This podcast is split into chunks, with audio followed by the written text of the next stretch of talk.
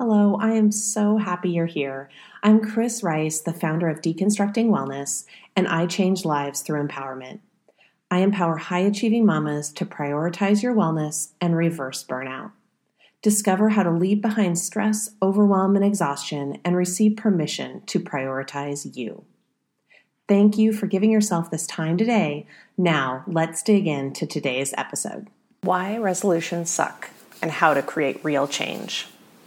What thoughts and feelings arise when you start thinking of the turn of a new year? Does your mind race to grand resolutions, changes, and goals that you'll tackle as soon as January hits? Do you feel a sense of nostalgia for the year past or a sense of anticipation for the year ahead? New Year's resolutions are an interesting concept and get so packed with unrealistic expectations, they can feel doomed from the start. Let me share a couple of prior resolutions with you to help you understand how I've formed my beliefs around resolutions and, more importantly, how to make real lasting change in our lives. Let's dig in. I'll share with you my candid experiences with two of the most common big resolutions eating healthy and working out. First up, the resolution to work out. If you follow me on this blog or social media, you may assume that working out has always been a habit for me. You see my post workout pics on a regular basis and assume this has always been true for me. Not the case. There were years when I didn't know what to try and I felt lost in a sea of options. Check out this blog about why I'm here if you want the full juicy story. So, in the past, I'd followed the crowd, and come January, I'd vow to work out five days a week for the month, ensuring I made it a habit and surely it would stick moving forward. I'm a goal driven person, so for January, it did work. I'd stick to my calendar and make my new goals a reality. But then February, I'd give myself a little more grace and leniency, and five days a week turned into three to four. By March, I was bored with the workouts, and by April, the resolution was a thing of the past. So, how did I change from making unsuccessful New Year's resolutions to having a workout regime I love and enjoy as a part of my daily routine? Let me share the secret. I tuned into what I wanted. I listened to my why inside of me and let the wisdom be my guiding force. When my youngest daughter Hadley was nearly a year old, I decided that I wanted to be in better shape, both inside and out, than I'd been before having kids. She completed our family, so I wanted to show myself that I could be stronger than before I'd carried my two beautiful babies inside my body. I wanted to be stronger physically, but also mentally, because I could tell that juggling two young daughters, a full time career, and often managing it solo while my husband travels for work would be no joke. With my unique why as my guiding light, I switched up my routine. Instead of online workouts in my home office, I devoted myself to going to my local Barre3 studio. I gave myself permission to take a full hour to myself, and while this took time to release the guilt around it, I did it. I had guilt about the cost, time commitment, taking that time for myself and not for my family or work, and more. But something inside me said that I was right where I needed to be. I let that be the focus on what was important to me, and in that moment, I wanted to be strong. I didn't care about a number on a scale, and frankly, I still don't. I only weigh myself by force at the doctor, otherwise, I purely go by how I feel and how I fit in my clothes. The number is irrelevant to me. Instead, I focus on my why. Interestingly, by taking my practice from the comfort of my own home to a studio full of people, I was able to let go of comparison. When I was home, I could stay in my head and only draw from my own energy and thoughts. But when I step into a diverse room of people, it fuels me. I was able to let go of the voice of comparison and celebrate my individuality and the uniqueness of those around me in the room. This is an hour I look forward to in the day. By listening to my unique why and releasing comparison, I created a workout habit that has only gotten stronger over the past four years, and it's all because I ignored resolutions and let my needs be the guiding force directing my changes. Up next, how I created long lasting, healthy eating habits for myself and our family. I am no different than anyone else that I see dramatic meal plans to try in January and I'm on board. I think, why not try? We can do anything for a month. However, my husband is the exact opposite.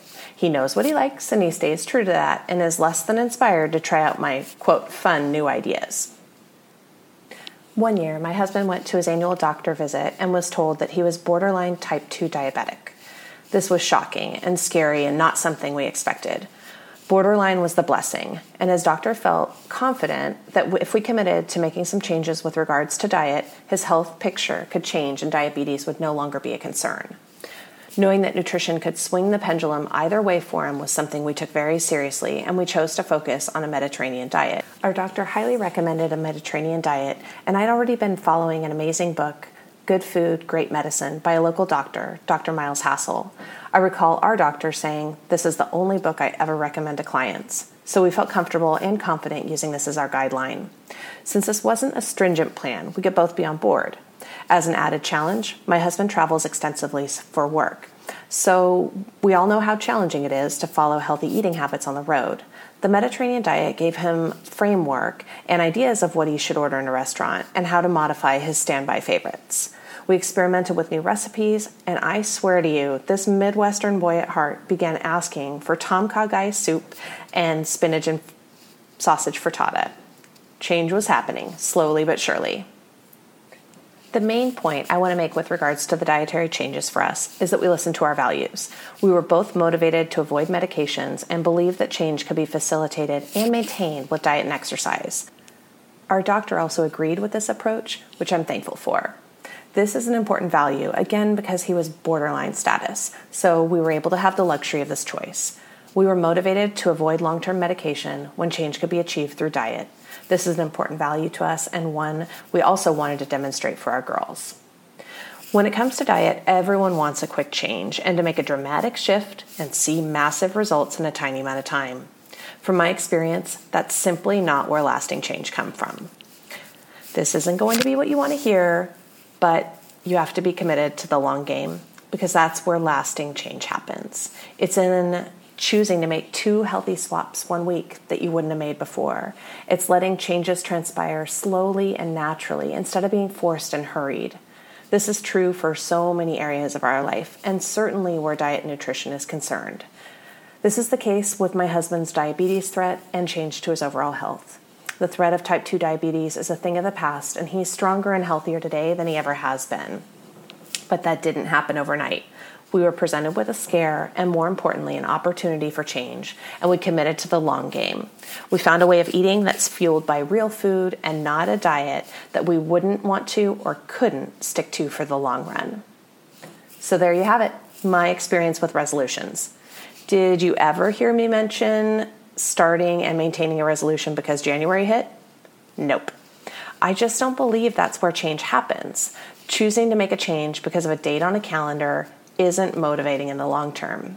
Here's a list of what I do believe are incredible motivators and influencers that can empower you to create lasting change in your life. One, listen to your unique why. Two, let go of comparison. Three, Focus on your values. Four, embrace your uniqueness and let it guide you. Above all else, I encourage you not to let anyone else tell you how to prioritize your goals.